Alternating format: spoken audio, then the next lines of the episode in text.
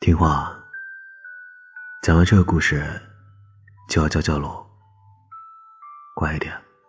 啊，宝贝儿。从前有个可爱的小姑娘，谁见了都喜欢，但是最喜欢她的是她的外婆，简直是她要什么就给她什么。